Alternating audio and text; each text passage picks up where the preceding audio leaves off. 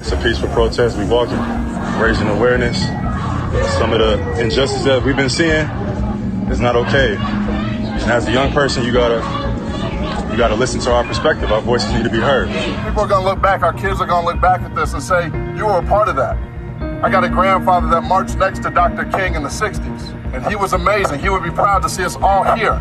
We got to keep pushing forward. Sports are like the reward of a functional society. SiriusXM Sports presents Forward Progress, a weekly open conversation on race and sports in America.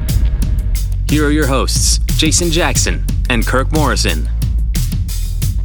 Welcome back to Forward Progress. I should say, welcome in to Forward Progress. I'm Kirk Morrison. No, Jace Jacks, he is not in. He is uh still on the road with the Miami Heat. They continue to keep winning. So I'm gonna let Jax rest a little bit, but I got my guy Amin Elhassan, NBA radio, former NBA executive, joining the program to drop some knowledge as well. So cannot wait to uh, talk to you guys all today. Uh, I uh, got a couple nice guests set up for you, Doctor uh, T. M. Robinson Mosley, counseling psychologist and sports mental health expert. She's going to join us at the end of the program. Can't wait to talk about Mental Health Awareness Month. That's right. That's where we're in, the month of May. So we'll talk to her. But in just a couple minutes, I can't wait to talk uh, to Pamela Jenkins. She's the head coach of the women's lacrosse team of Delaware State University. And if you haven't heard the story, you better buckle up for this one. This is a story that's really starting to gain a lot of national attention as um, they were uh, on a bus ride back from a tournament, a, a meet, and were wrongfully stopped. I would say, in terms of or wrongfully searched. I should say. I should say on a stop away from heading home to Delaware. So we'll get all into that in just a couple minutes.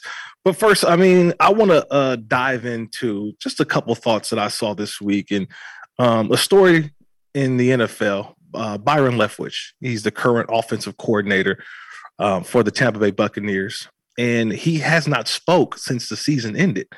And he was a guy who was targeted by the Jacksonville Jaguars. He's a former first round pick of the Jaguars, and a lot of people said had almost tabbed him as the new head coach of the Jaguars.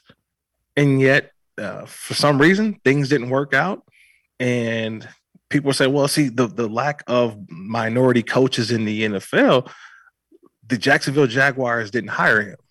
And I say, well, did the Jaguars not hire him? Or did he not hire the Jacksonville Jaguars? See, that's the big conversation piece that we never talk about. And I bring that up because, as you know, I'm a Warriors fan. I mean, and Mike Brown has been on that staff with Steve Kerr since 2016. Warriors have won multiple championships while he's been you know, on that uh, sideline with with uh, Steve Kerr, and he recently just took the job with the Sacramento Kings. And so I'm looking at both these guys, right, Leftwich and Mike Brown. I'm saying, okay, Leftwich probably turned the Jaguars down because organizationally and structurally, it wasn't there. It wasn't best for your first coaching opportunity, and I understand that.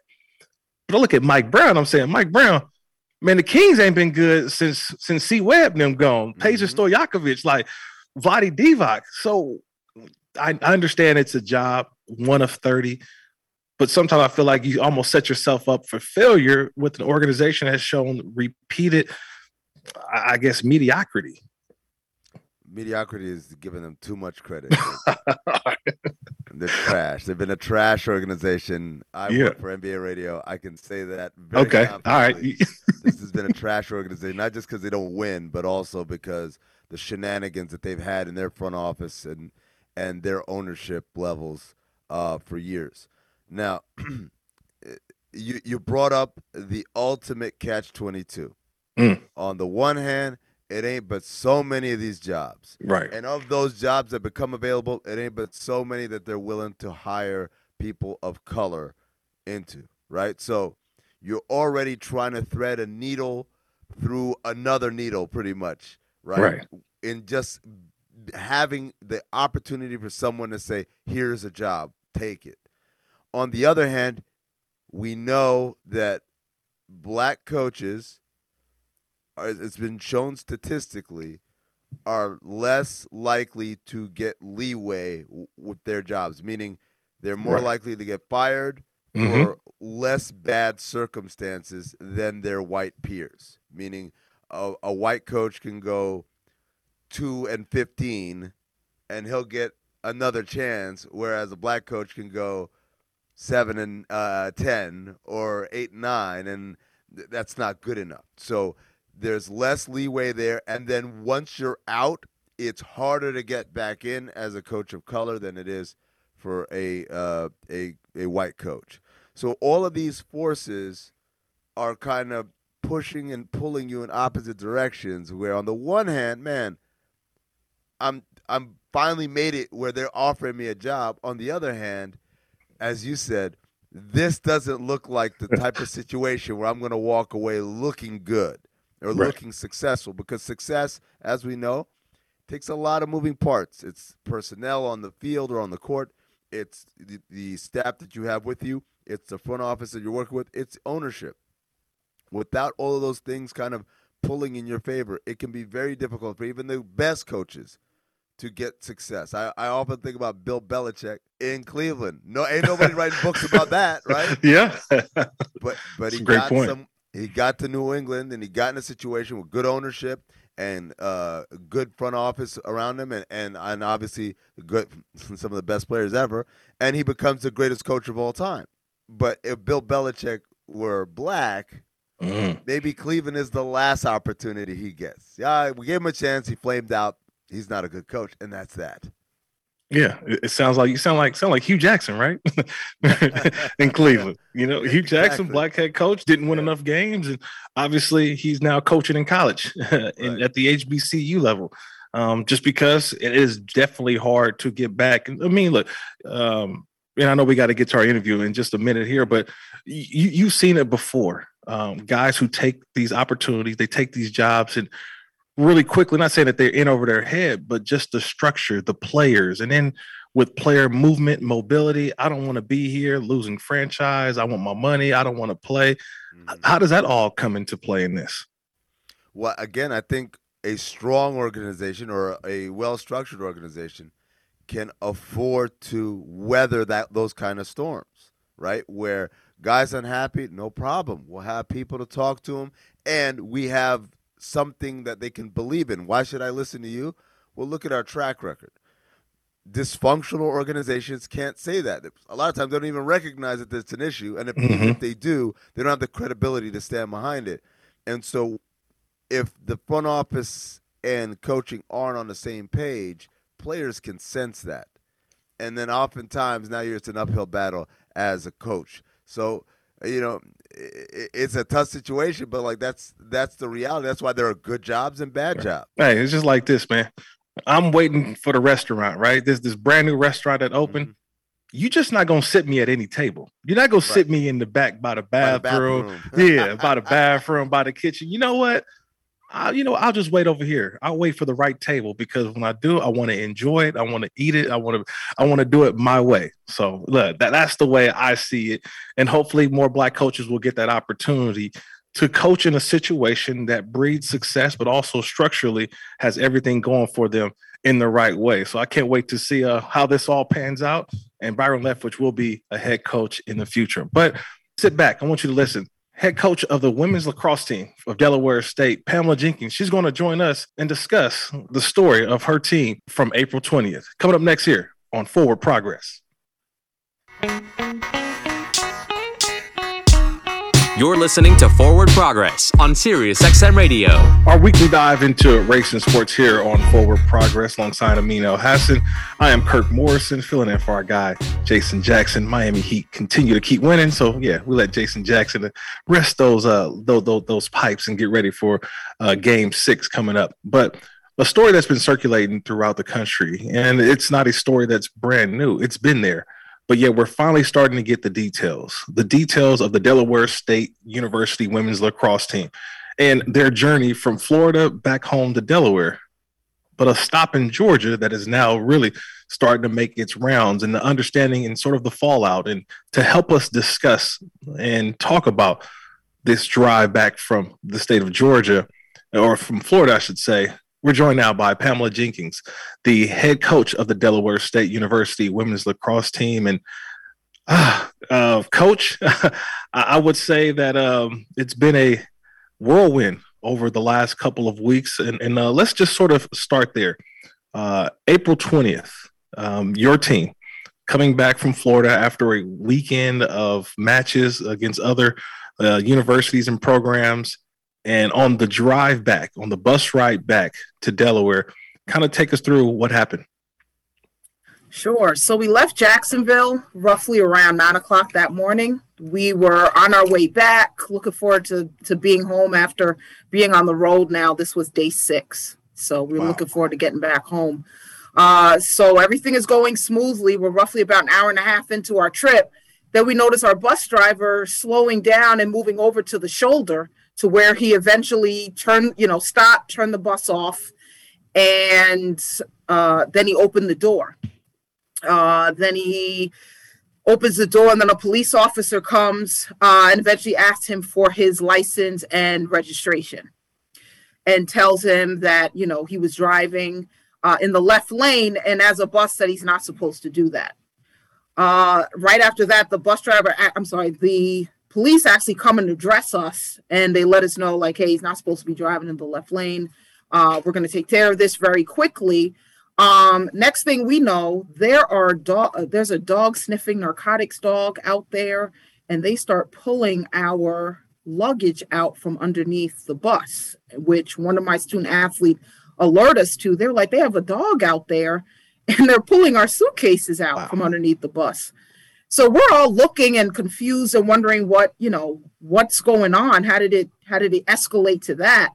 And then two police officers come on the bus and they tell us that they're looking for narcotics. Uh, and the most popular one is marijuana. And they say they're not looking for a little bit, although to the chaperones that would be upsetting, but they're looking for, you know, vape pens, edibles. They said a, a weight machine. So I guess anything having to do with marijuana and they said that it's still illegal in the state of Georgia, even though in other places of the country that it's not. And he was saying we're better off letting them know if we have it now, because if they find it, that they're not going to be able to help us. So he's about to get off the bus. He asks us if he we have any questions, and one of my players asks asked him, "How did this go from a routine traffic stop to dog sniffing narcotics dogs going through our belongings. And his response was on this stretch of highway that charter buses have been known to smuggle narcotics and people. So they have to stay diligent in, you know, making sure that this doesn't happen. He asked us if we have any other questions, and he was like, okay, they're going to go on with their search. So they're probably out there a good 10, 10 minutes, 10, 12 minutes. And then they come on the bus with the package, which was a gift. And um, they asked for the student athlete by her name. It was uh, it had her number on it, her jersey number on it. And so they asked for her by name. And uh, so they asked her, like, what's this? And she was like, oh, it was a gift given to me when we played uh, in Georgia. And he was like, well, do you know what it is? And she was like, no, it was a gift from my aunt. She just told me not to open it until I get back to school. So they basically were like, well, we're going to, you know, it has to be open. They're going to open it. So he exits the bus. I assume he opens it, probably takes another five to 10 minutes. Then he comes on the bus and he was just like, you're free to go. Have a, have a safe trip. Wow. Wow. Coach, there, there's a lot in that story to unpack. Uh, I'm gonna start with probably the the one of the more obvious ones. This happened April 20th. Why do you think it took so long for it to become a national story? Well, when we got back, we got back super late, and I did uh, report it to my uh, supervisors, but I think they were in the process of investigating it when I told them about it. Not to mention, it was the end of the semester. So when we got back, our student athletes and everyone is preparing for exams and to pack up their things. So I think with all the end of the year activities, um, and then the article coming out, I think having the video and everything, I think everything kind of got sped up and it went from trying to investigate how this is all taking place to oh my goodness there's a video and it just went uh you know uh viral on social media we're speaking with Pamela Jenkins. She is the head coach of the Delaware State University Women's Lacrosse Program in her third year with the program. And, coach, one of the things is, you know, on this program uh, and just, I think around the country, people always say, what? Um, if I was in that situation, I would have done this. If I was in this situation, I would have said this to this officer. People think it's easy to say that, but you were in that situation, coach. How were you able to keep everyone calm when you knew what was taking place? First off, you're talking about about roughly four to six police, heavily armed, big white police officers that mm-hmm. that came on the bus, and their tone was in an accusatory manner. So when they came on the bus, and especially as a coach, I'm thinking I have to protect my student athletes. Right. And although I felt helpless, I felt like the only thing I could do in that moment was to lead by example and stay calm. So I was like, okay, I might not be able to talk to them in that moment with everything going on. But hopefully, if I stay calm, they'll stay calm in this moment. And I was also afraid to even say anything because we've seen in the news yes. what's happened where you don't know what could happen, what you can say or do that's going to make that situation go completely wrong. And my thing was, I didn't want anyone to get hurt. Coach, what was the conversation like after the traffic stop? The bus starts leaving again. What was your conversation with your students about what had just happened? We were all in shock. Um, you know, it had been a long trip, and I don't think you ever are prepared for something like that to happen. So it was pretty quiet for a good portion of the trip after that. It was still early in the morning. We had just played that night. Uh, we had gotten back to our hotel probably about 11:30 that night. So we were exhausted. So I think that on top of everything else with the just with the shock and the trauma of all of this, it really felt almost like an outer body experience. Like we hear so much about it in the news um, but to actually experience it, we were pretty quiet for for a while. A lot of people on the phone with their families and friends. Uh, and then as the trip went on, we just started talking again, kind of regular uh, as we got closer to home. You know, uh, Coach, one thing I saw that you also hold the title of diversity and inclusion designee.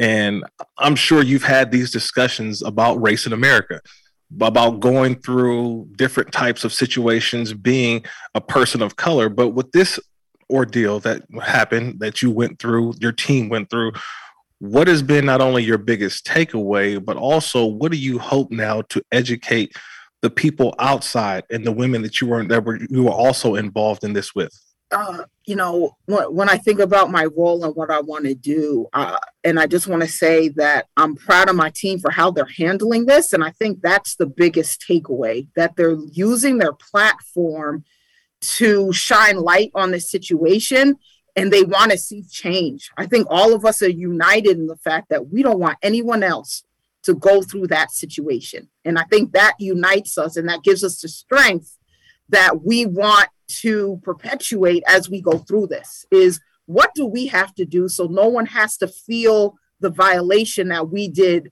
on that day? And and i think that's that's the biggest takeaway is when you have an opportunity seizing it and using your voice for good to bring about change whether it's small or big.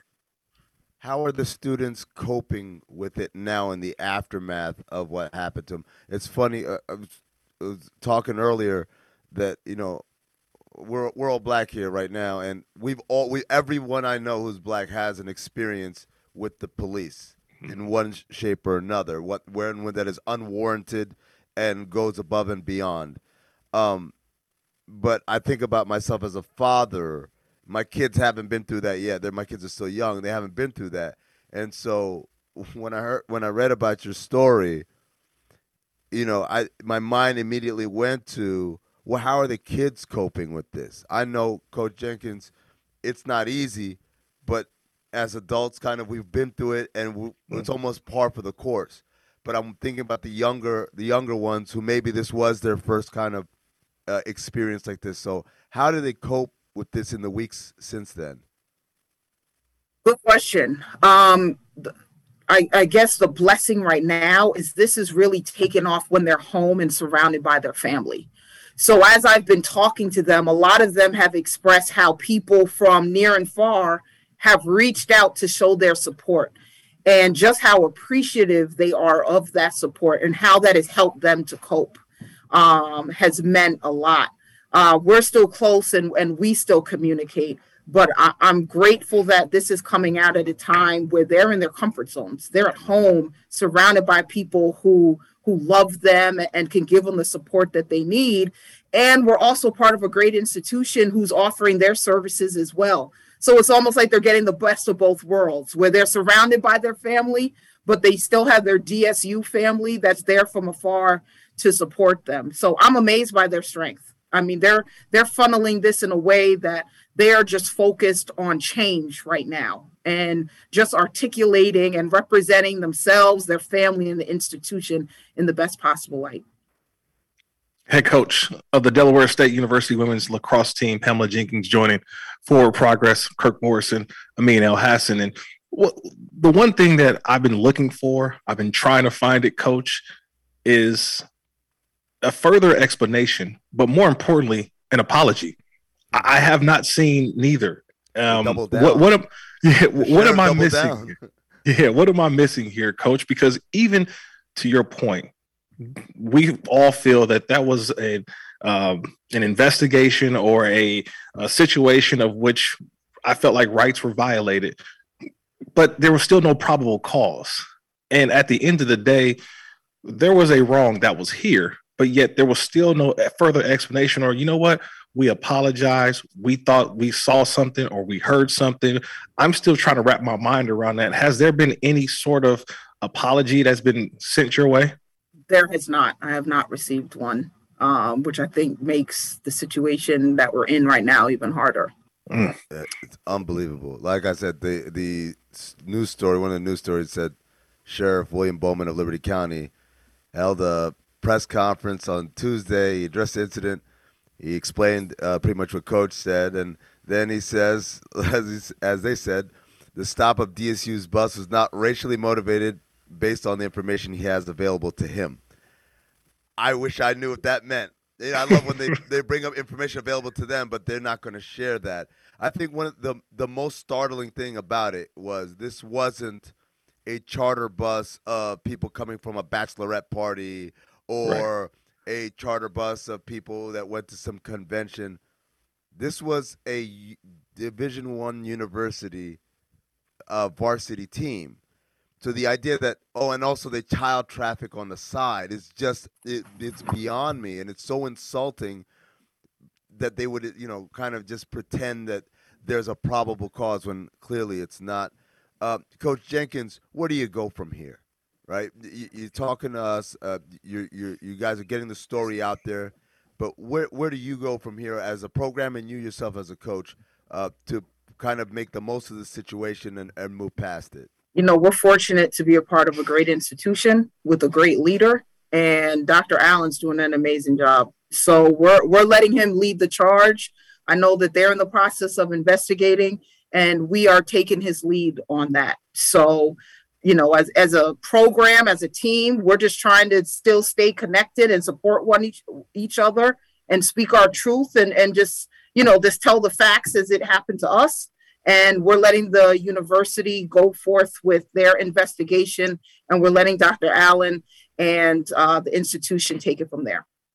Just a couple more minutes with coach pamela jenkins before we let you go. I, I know that the one thing that when you read it you read it and you have to envision it right you know, hey, Delaware State University women's lacrosse team pulled over. They say, hey, motivated, possibly racial bias police. They've had, you know, uh, you know, police dogs and things like that. And when you're reading it, you kind of envision it. But then all of a sudden, I see that video and I hear those tones that you mentioned. And then you see the pictures and the captions, and you say, oh no, this was real. And you can kind of sense it. And the way that you mentioned the officer spoke, that video is now being circulated more and more. I know you've probably had to see it again and again. What does that now bring up, and what does that now do for the women who have to see that and are reminded of that situation on April 20th? traumatic reliving that and and seeing that video and what we went through. Um, and I know as a coach, I'm thinking long term and the aftermath of this, not you know, on their mental health and the possibility of anxiety. You know, as as a Division One program, charter buses are our number one mode of transportation. I don't want them having anxiety having to get on the bus again.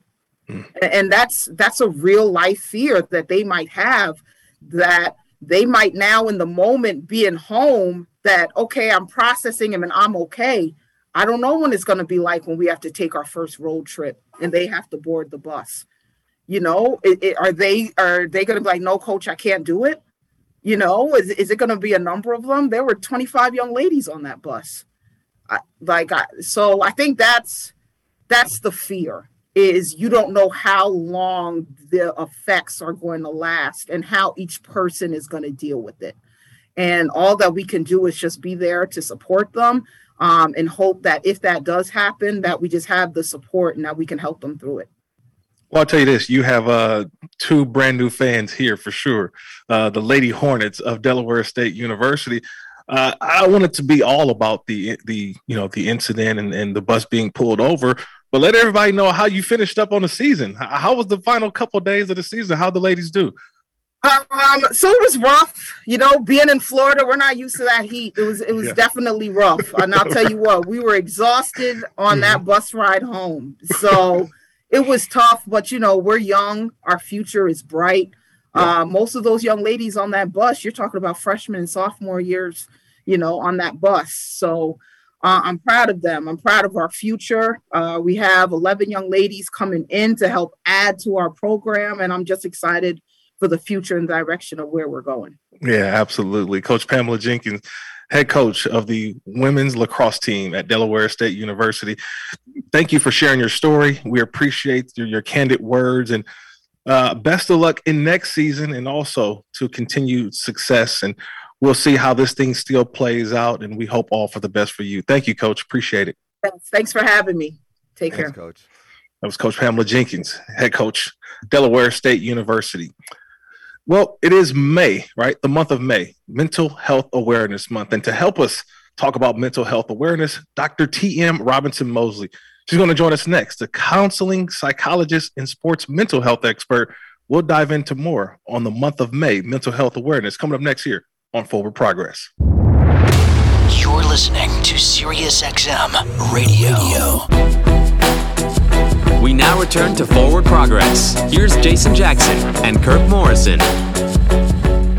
Yeah, as I just mentioned, it's the month of May, which is Mental Health Awareness Month. And to help us dive into some of the uh, the initiatives that are going on, but just the thoughts of mental health awareness. Dr. T.M. Robinson Mosley, counseling psychologist and sports mental health expert for the Mosley and Associates Consulting. Ooh, that was a lot, but I had to get it out there. A woman who holds many, many titles. And look, when the month of May does come around, we hear people talk about, oh, it's Mental Health Awareness Month. But to you, what does the month of May mean and the initiatives that are being talked about and pushed that people really aren't aware of? Yeah, I I would like for every month to be uh, mental health awareness, just right. because you're seeing so much of an impact. But when I, I think about May, it's such a unique opportunity to talk about the really unique nexus of mental health, wellness, and peak performance, particularly in sport. Um, and being able to talk about that in really nuanced, culturally responsive way, because what happens on the field or on the court is really impacted by what's happening off of it. Right. And we don't talk about that enough. And we don't talk about widening this aperture of what it means to be at peak performance. You don't get to peak performance. You don't get to do your absolute best if you are not taking care of yourself. So, any opportunity to talk about that is something that I'm really excited about. Yeah, uh, Doc. We, earlier in the program, we talked to Coach uh, Pamela Jenkins of the Delaware State lacrosse women's lacrosse team, and they had, they were involved in an incident where they're on a bus, they're traveling back from a tournament, and they were pulled over by sheriffs in Georgia for the bus being in the wrong lane, which then led to a search of the bus oh. and the bags uh, using uh, drug sniffing dogs and some language that Kirk and I agree was just very kind of accusatory by the sheriffs. We, we actually watched a video of the incident. Um, and I, I, was asking the coach, how are the kids dealing with it? Because this is not kind of a your run of the mill incident, particularly on official school business. What you know, what what can uh, people do to offer support to athletes who are going through these things, as you said, that are outside of the field of play, but clearly impact them throughout their lives? Uh, that's a great question. That's horrible. Um, I, I, hate that that happened, and unfortunately, I hear so much of incidents uh, like that happening. And what I will say is, uh, I would say three things. I like things in threes. Um, the first immediate thing is being able to listen and listen in a way and recognizing that you are open enough to listening, to talking and hearing about their experiences, um, giving them a safe place to land, um, being able to talk to coaches and administrators and the many folks, uh, athletic trainers, folks who support these uh, really dynamic athletes. The thing we can do the most is uh, create an environment for them to feel safe and comfortable and part of the team because that's what we talk about at sport, right? Um, the second thing I would say is being able to recognize kind of some warning signs of distress. Um, this is going to impact a lot of your athletes very differently. Some folks are going to have it roll off their backs and be like whatever and move on. For some of them, it could potentially be really debilitating. So a lot of the work that we do is yes, we want to make sure we're supporting these athletes um, and these uh, folks in sport, but also how do we equip the coaches and uh, the people who intersect with them the most with recognizing when something's wrong. Um, and so how do we make sure that they are able to identify what's wrong? And so that's a large part of our, our work in elite collegiate and professional sport. Uh, and the third thing is getting them connected to some resources. So whether that is picking up the phone and calling someone, walking them somewhere, saying, you know what, I don't know, I can't help you, but I know someone who can. Um, those things are important, and being able to give those resources uh, in a timely manner after you've made that um, kind of observation that something may not be quite right uh, with that uh, athlete. You know, doctor, one of the things that I know from my, my sports background and playing professional sports, uh, a lot of times people handle mental health differently. Oh, yes. Right. And I say, when I say they handle it differently, some handle it internally, some handle it outwardly, some handle it through therapy, friends, family. For you, the, the signs of mental health, for some who say, I'm fine, I'm good, where do you, where do you start at? And sometimes it's not necessarily severe but even the small things. So how or some of the early signs for to for people to start and feel like hey you know what? I, I need to you know attend to this? That's that's such a great question. Um, and one that we're you know getting quite a bit. And i uh, would say um, looking at the signs. So if we are engaging together and you know someone is typically a boisterous person, they love right. doing certain activities. Um, they're usually someone who likes engaging with folks, but then you notice over time, over a period of time, they're isolated, um, talking a lot of, about feeling helpless or hopeless. Um, they're not doing the things they typically would do. So you're seeing a shift or a change in behavior. Sometimes that could be normative, right? Like we all have our highs and our lows, and mental health is a continuum. So some days we're going to feel great. Some days we're going to feel like trash. Um, some days we're, uh, you know, going to do our best, and some days that we're not. And that's going to ebb and flow. But the difference is being able to think about it in terms of an acronym that we use um, which in sport or in exercise is like the FIT uh, acronym, which is frequency, intensity. Y'all familiar with this? Frequency, frequency intensity, timing, uh, type of exercise. We cut off type of exercise and think about frequency. How frequent are these feelings that you're having where you're not feeling great? How mm. intense are they? Are they interfering with your day? Are you having a hard time making it through work or concentrating or showing up on the field? Are we seeing some injuries in different places? And then the timing, how long has this been happening? So it's one thing to have a bad day and people think like, oh, I feel bad and that's depression. No, I'm talking about having like the worst day that you can have and experiencing and feeling that way for two weeks to a month or even longer. So those things are really important that we want to pay attention to in terms of having some of these early warning signs and red flags. Doctor, I'm curious, you know, when we talk about mental health, particularly in sports, it feels like it's a mixed bag. On the one hand, You see the incredible outpouring of support for people like DeMar DeRozan uh, and Kevin Love, who have been very kind of upfront with their struggles and what they've been through. Uh, and really kind of, it makes me kind of be surprised at the humanity that still exists out there, that people are listening and taking it to heart and indeed being inspired by it. And then we see Ben Simmons, and when he I knew Ben through, Simmons was coming. I knew he was yeah. coming. all of that goodwill and humanity goes out the window, and mm-hmm. everyone's got a hot take. And back in my day, guys wanted to play and all that stuff. So I'm curious from your standpoint, where do you see the conversation nationally, and why do you think we can get two widely different reactions to kind of a, a, a similar uh, a situation?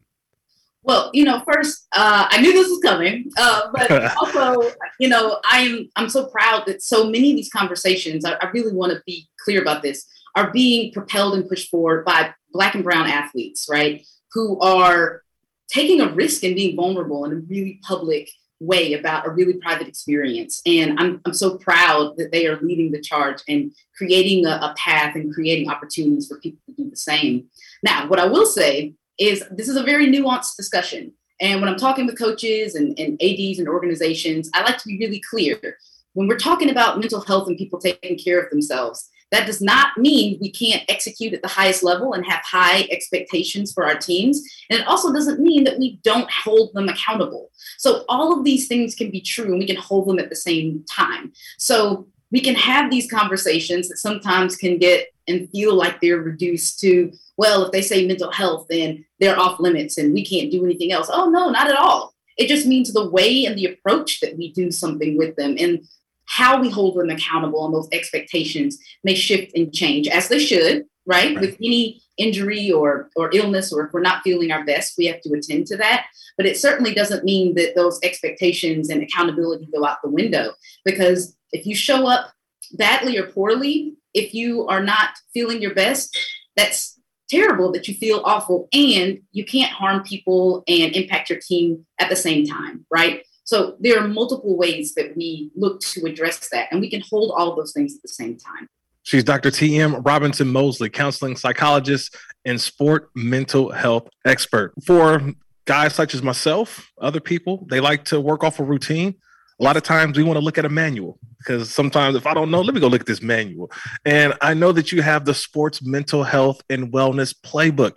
Tell me about the sports mental health and wellness playbook and when you subscribe and when you also are, are looking at this playbook, how can it help you through the steps of daily life? Yeah, I, I love that question. And a lot of this came from the frustration of working individually for the past 15 years with teams and organizations and athletes and silos.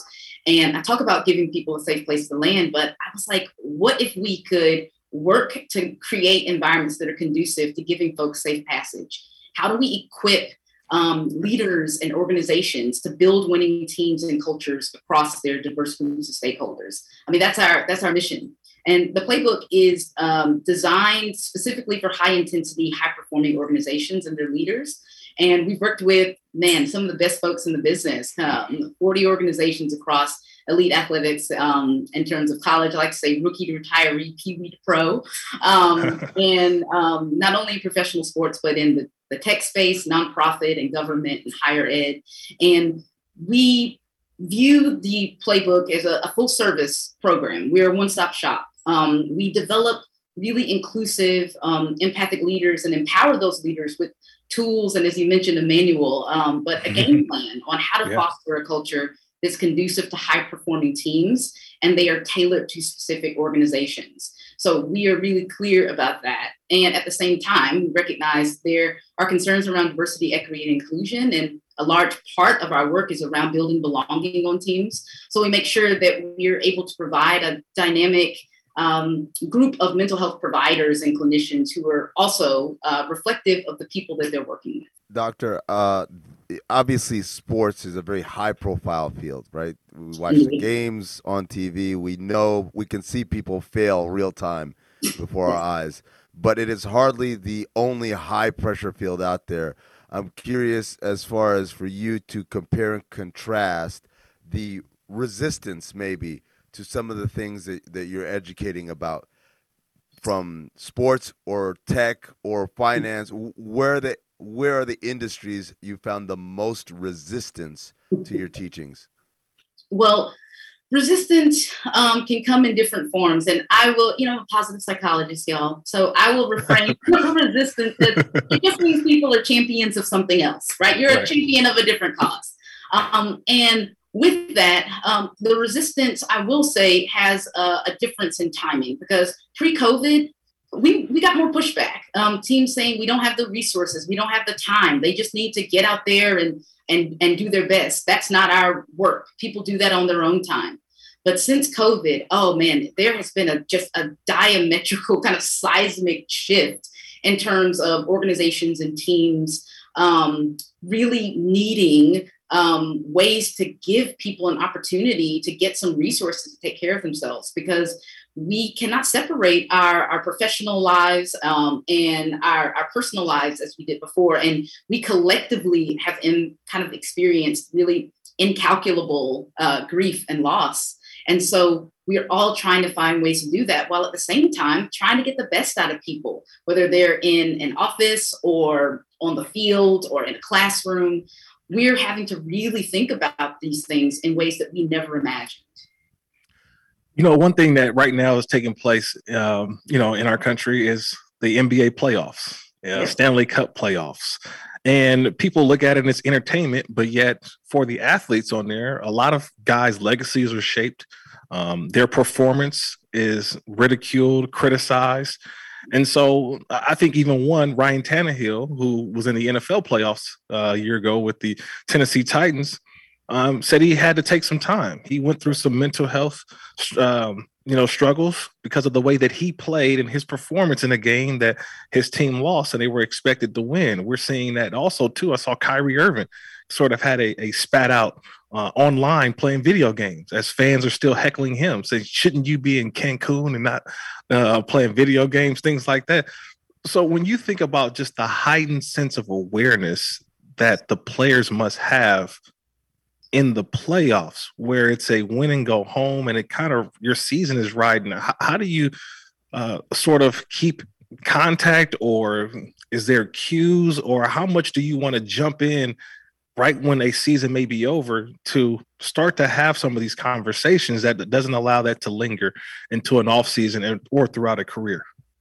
Yeah you know what's really interesting about what you're saying um, often we'll think about seasons ending and whether it and on a negative end, right? And right. people have really a hard time. What's interesting is that when seasons go well and it ends well, it also still is a hard time. The off season can be really wow. challenging for athletes. Um, this is not a technical term, but I often call it with, with some of my my um, athletes like the postseason sads, um, where it's like you spend so much energy and effort throughout many, many, you know, throughout the year, getting prepared uh, for elite competition. And once it's over, it's almost like you fall off a cliff. Like there often isn't a lot of transition after that. So uh, in our business, we work a lot to prepare them to transition. What are you going to do afterwards? We focus on what you can control in the moment, right? Because that's all that you've got.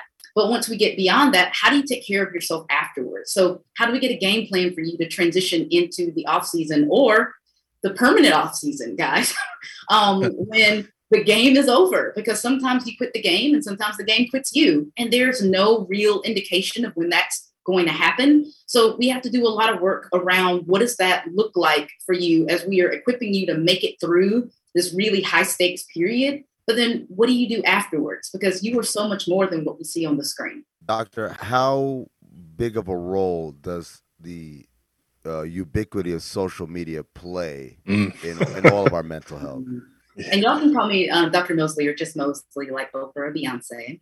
um, uh, social media plays a huge role, and it's not just when you think about athletes, just in general. Social media has created, I think, some amazing opportunities for us to connect, but it also has created a lot of silos. It's created a lot of negative consequences um, where people are not sleeping, um, they're more critical. We're seeing a lot more issues around depression and anxiety um, connected to uh, a lot of use around social media because there's this larger comparison group that you otherwise wouldn't have access to, but they have access to you. And there's a lot of surveillance that happens there. And then at the same time, the internet is where things go to never die. So people mm-hmm. can pull up that clip and watch it over and over and over again, right? And athletes are doing that as well. No one is more invested in their performance than they are.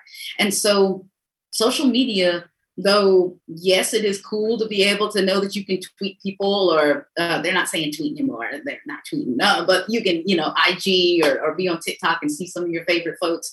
But the consequences of that on the athletes and um, are uh, tremendous. There's a tremendous amount of pressure there. And people don't think about it this way but even though these folks uh, are like superheroes in some ways extremely human and they are a unique subset uh, of our population. And that additional pressure um, mm-hmm. creates kind of an environment that makes them more vulnerable than most people. So it's not surprising when we start seeing and hearing a lot about mental health at the highest levels um, because they are experiencing something that is so unique and so much more pressurized in public. The Sports Mental Health and Wellness Playbook to discuss a customized action plan for your organization, contact Dr. TM Robinson Mosley for a consultation at the bench, B E N C H, at Mosley and Associates Consulting.com. Hey, Doc, we appreciate the time, uh, all the knowledge that you've dropped on us. Can't wait to visit with you soon. And yeah, there is no off season for me and Amin, by the way. We, we don't have an off season. We keep on going, but definitely we want to have you continue to come join our program as well. Thank you, Doc. Love that. And uh, thank y'all so much for having this platform. It's so necessary and uh, it's just amazing. So thank y'all so much for having me. Thank you, Dr. Mosley. Thank you. That was Dr. T.M. Robinson Mosley, counseling psychologist and sports mental health expert. Uh, thank you for joining the program, Doctor. Man, special thanks again to women's lacrosse coach at Delaware State University, Pamela Jenkins. For Amin Elhassan, I'm Kirk Morrison. We'll see you next time right here on Forward Progress.